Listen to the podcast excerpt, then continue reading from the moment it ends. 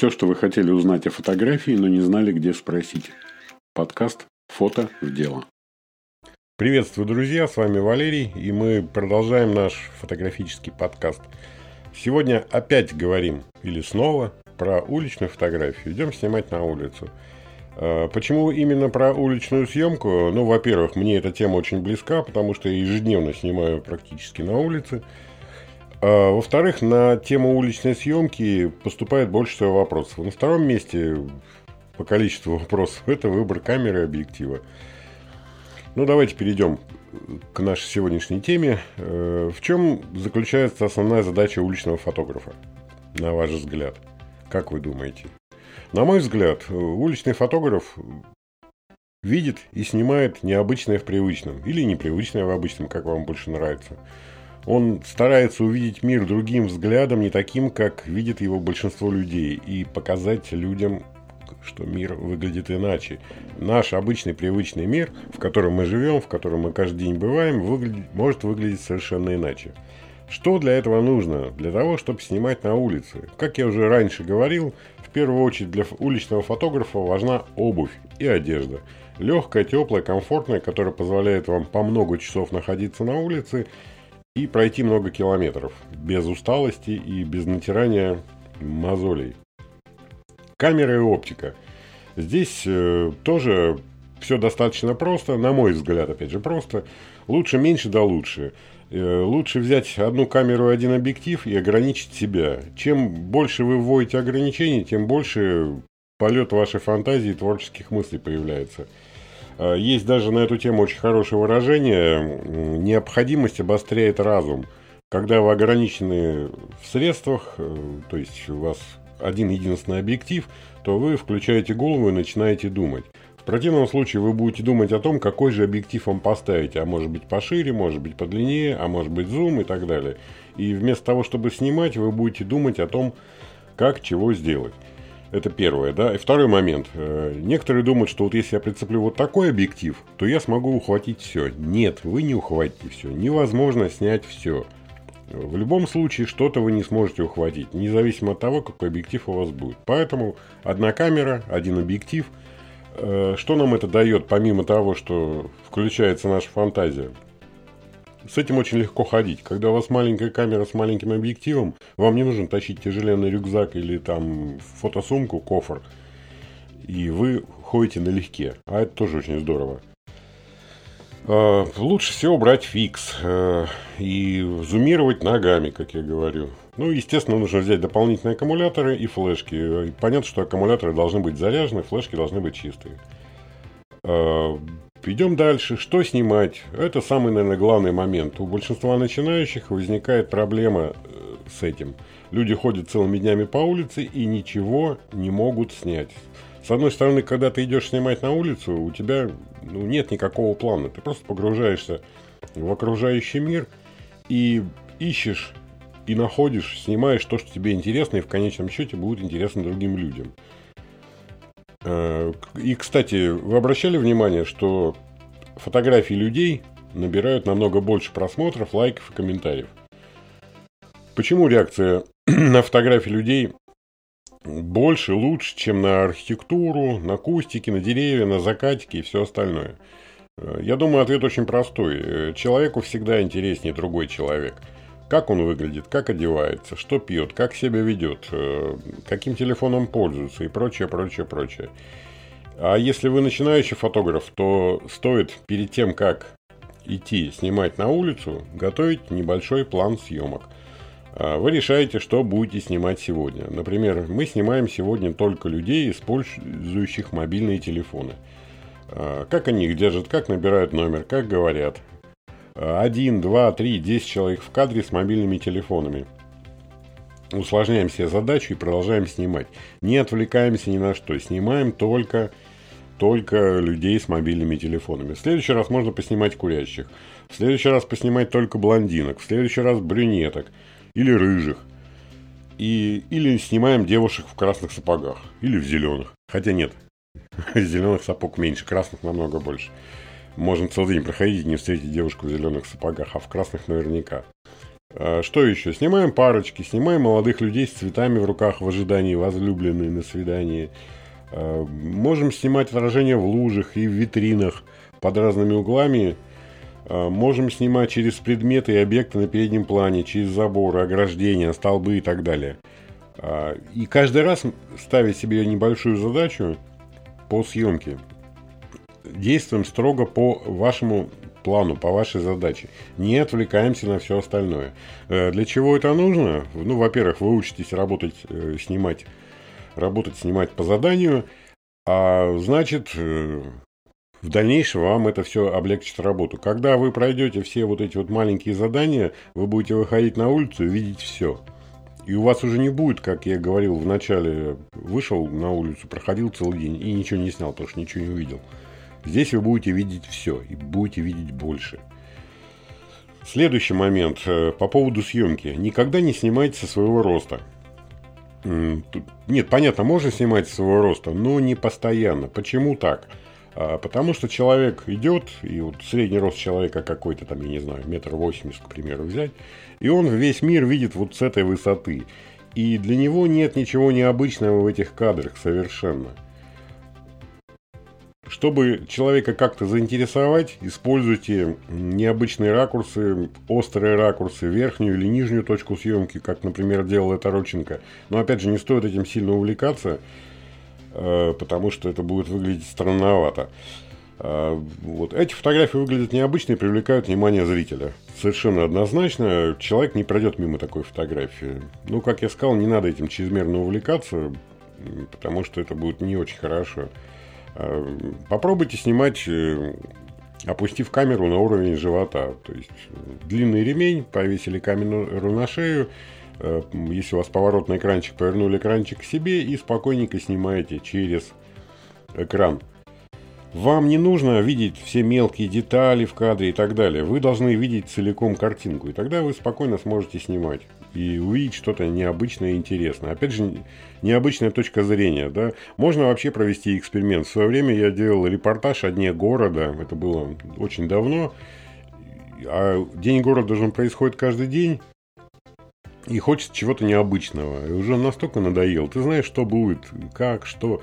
А хочется какую-то интересную съемку. И мы э, с журналистом, с моим коллегой, с Валерой сделали классный фоторепортаж «День города глазами бродячего кота». То есть мы все снимали с, с уровня роста котика, да? Вот представьте, где котик, а где люди. И весь день города у нас был таким.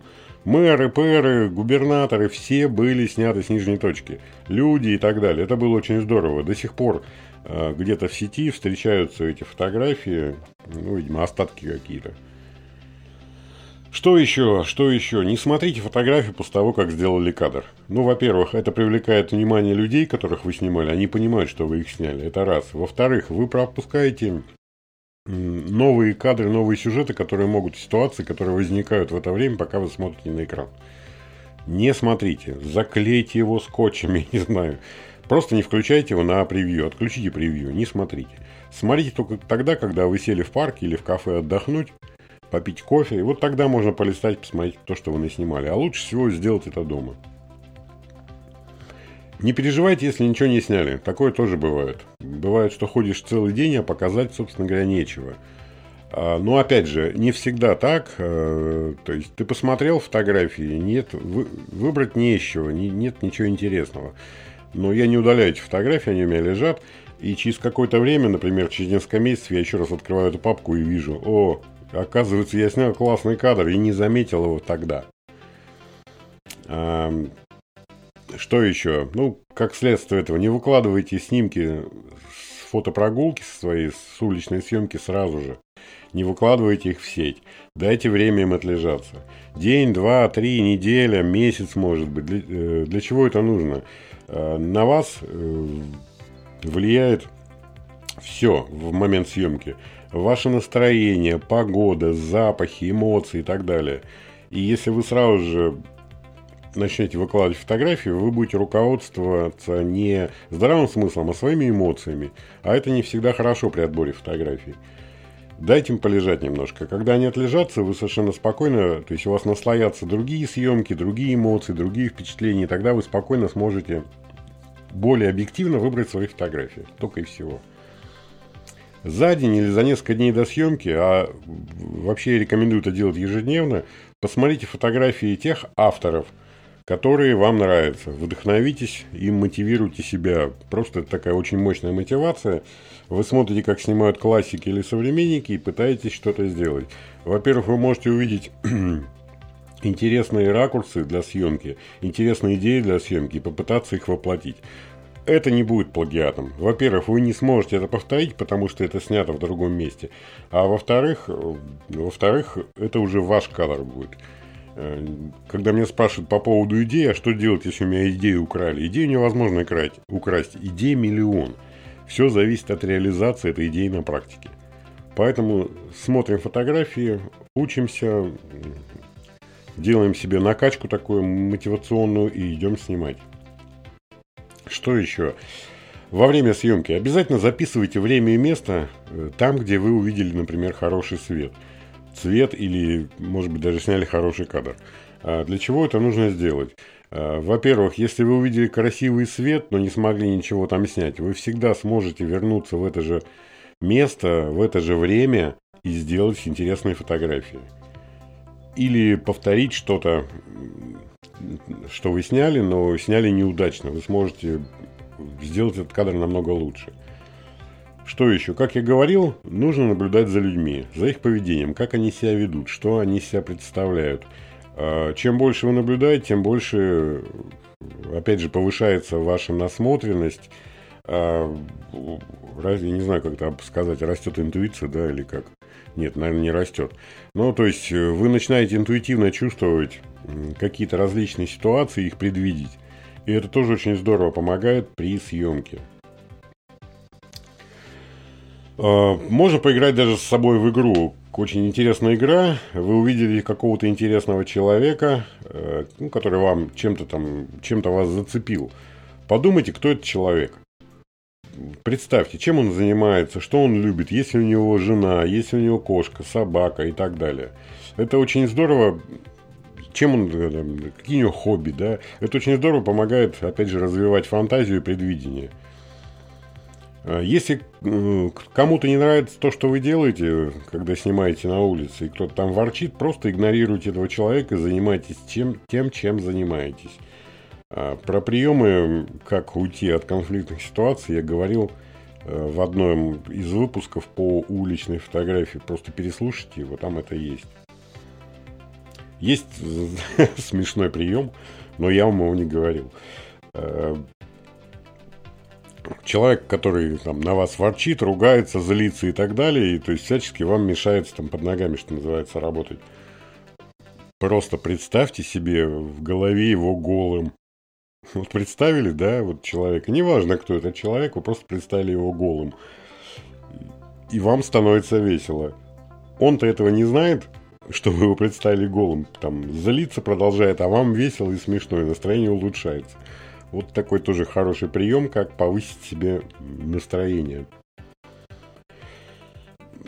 Далее, при съемке обязательно нужно обращать внимание не только на главный объект съемки, на главного героя, но и на окружение. Посмотрите на фон.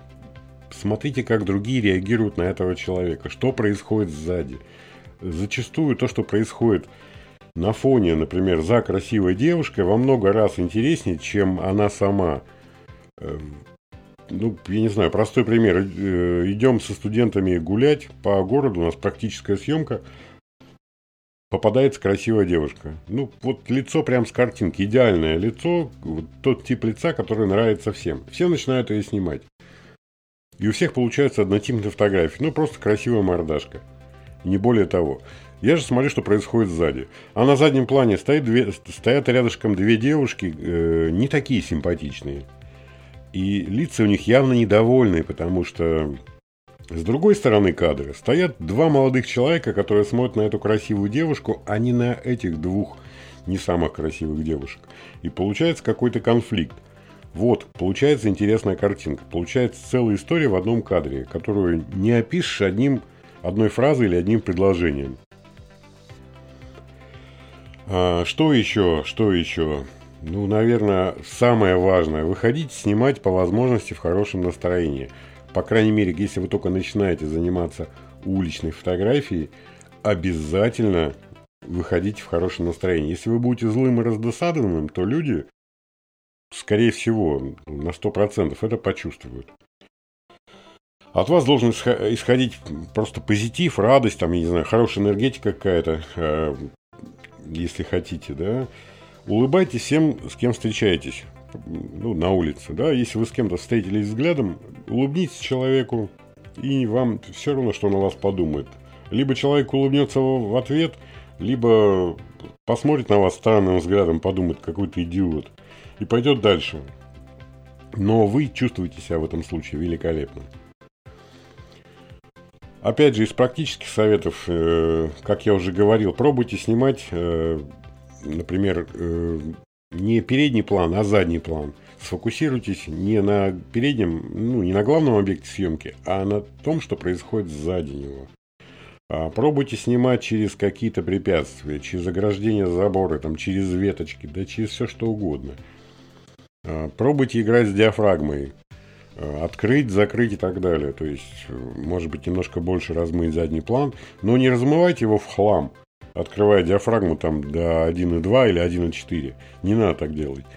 Диафрагма должна быть оптимальной для того, чтобы у вас с одной стороны объект съемки был в резкости или задний фон, а второй план должен быть не резким, но он должен хорошо читаться. Тогда это будет интересная фотография. И у зрителя появится возможность додумать, что же там происходит. Если же вы будете размывать фон в хлам, там, в, в мыло, в молоко, как хотите называйте, то ничего интересного не получится.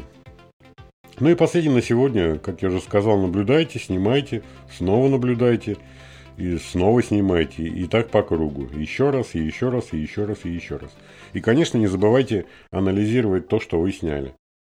Смотрите фотографии классиков и современных фотографов. Кстати, на Фликре есть э, замечательная группа уличной фотографии. Я ссылку на нее, наверное, дам в описании. Зайдите, обязательно посмотрите. Вы увидите там массу интересных фотографий и сможете почерпнуть идеи для своих съемок. И, кстати, вы знаете, чем отличается плохой фотограф от хорошего? У первого три штампа, у плохого, а у хорошего 10 тысяч штампов. Потому что фотографии сложно сделать что-то новое, уже все снято вдоль и поперек, и вы можете только использовать эти приемы в своей работе. И если вы, у вас всего их несколько приемов, которые вы знаете, вы ими постоянно пользуетесь, и это очень скучно. Но когда вы хороший фотограф с хорошей насмотренностью и с, с хорошим бэкграундом, как говорят, то количество ваших штампов, оно растет в геометрической прогрессии. И вы всегда сможете сделать хорошую фотографию в любой ситуации. Независимо от того, какой свет, э, какой там цвет и так далее. Вы всегда сможете сделать хорошую фотографию. На этом у меня сегодня все. Ссылку я выложу в описании на группу. Ну и традиционное, ставьте лайки, пишите отзывы и комментарии в личные сообщения ВКонтакте. Вам не сложно, а мне приятно. Пока, пока, до встречи в следующих эпизодах подкаста. С вами был Валерий и подкаст «Фото в дело». Пока-пока.